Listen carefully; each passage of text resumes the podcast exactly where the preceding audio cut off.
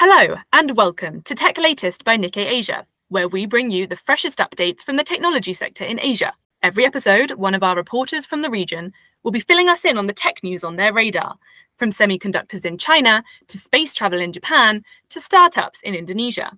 From Nikkei Asia's Tokyo headquarters, I'm Alice French. In this episode, I'm talking to Akito Tanaka, our senior business news correspondent based in Singapore, about how and why US big tech is still reliant on the Chinese market despite decoupling efforts.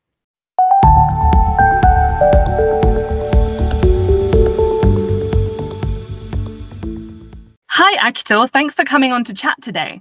Hey, Alice. Thanks for having me. So, I'd love to pick your brains about our cover story this week, which you authored. It's a deep dive into US tech companies' so called China addiction. And the idea originated from a trend that you noticed in some revenue data, right? Can you tell us a bit about how this story came about and what your data findings were? Yes, sure.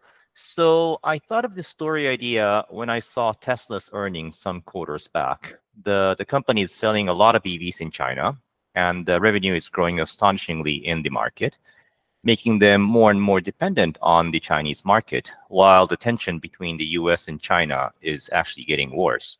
So I thought, which American company makes the most money in China, and what does their dependency on the Chinese market look like?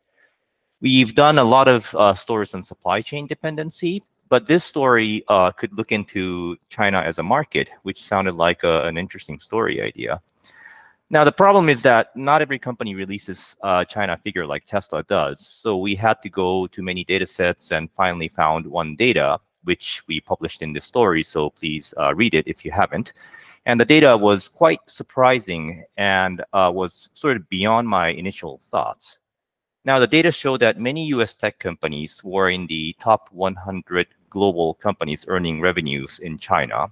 In fact, there were 17, and Apple being number one. And there was Tesla, Qualcomm, and all these major tech companies were highly concentrated and they're making a lot of money in China. And then uh, we took a deeper look at other data, uh, such as company filings, and found out that these dependencies or China addiction, as you said, haven't changed uh, much since 2018 when the US and China's relationship especially on the tech related issues, became a serious international problems. Right, and like you say, it's it's actually pretty astonishing how little of a dent the US-China tech war seems to have had on these tech companies' operations in China. I mean, in some cases, even the China dependence has increased over time, right? Why are these companies still so reliant on China for their revenue? And what is it about the Chinese market that makes it just so hard to quit?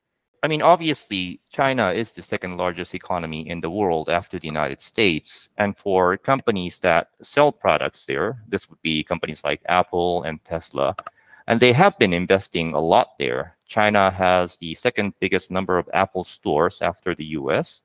And for Tesla, China is the biggest EV market in the world. So it all makes perfect sense for these companies to do well in China until the US China tech confrontation uh, became an issue. Now, um, one university professor said that the these high tech firms they can't live without the Chinese market.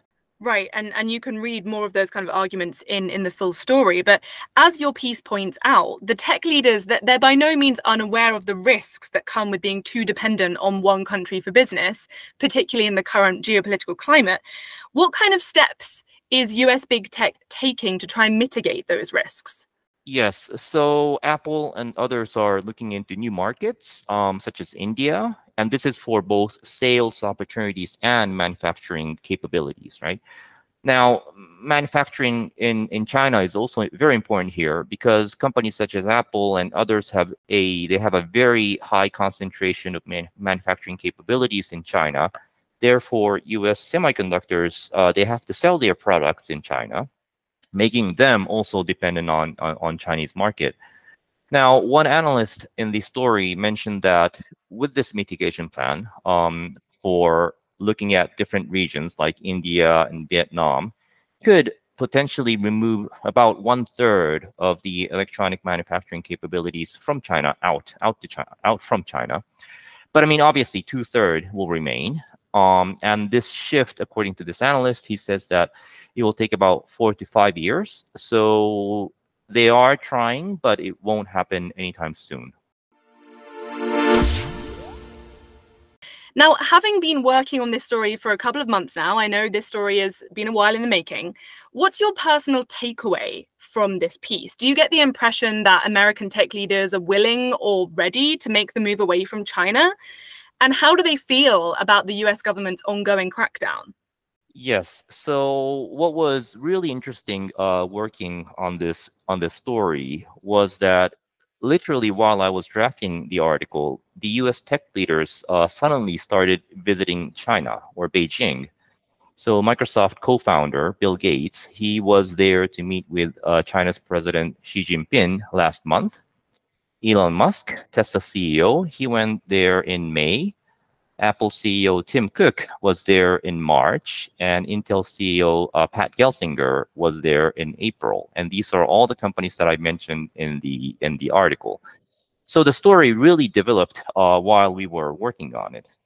Now, what this means is that um, all these big tech executives in the U.S. Uh, they want to keep connection and keep on doing business in China.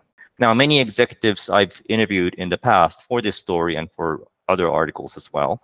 For example, IBM CEO Arvind Krishna and uh, Microsoft CEO Satya Nadella, they both said that you know they want the rules to be to be doing business in China more clear. So it will be very interesting to see how this uh, further develops because if the U.S. government keeps on escalating the China restrictions, the effect might may actually hurt their most important industry, which is which is tech. It's a huge and very important developing topic, and uh, Nikkei Asia will continue to cover the issue. Before we go, are there any other tech related stories you'd like to recommend to the listeners this week? Yes. So the other story I picked is related to the topic we just talked about, and it's a report from Shanghai about US tech companies attending a major AI related conference that was held in China. So please look at the story with the, the China dependency story because it would add depth of what's happening. The headline of this story is Musk, Microsoft, and more drawn to China's AI opportunities. And this is written by Tomoko Wakasugi and Shunsuke Tabeta. And another is Netflix looking into Asian market to strengthen their uh, content offering. It's also an interesting piece, so please read this as well. And the headline of this article is Netflix hunts for next big hit in South Korea, Japan, and India. Great. Thanks so much, Akito. And I hope that we can chat again soon. Yes. Thank you, Alice. That's all for this episode. You can read more of Akito's reporting, along with a host of other stories about Asia's tech industry, on Nikkei Asia's website, asia.nikkei.com. And if you like what you hear, why not subscribe to our weekly Tech Asia newsletter, which will be delivered to your inbox every Thursday. There's a link to sign up in the show notes. And check back in next time for more updates on the tech trends that matter.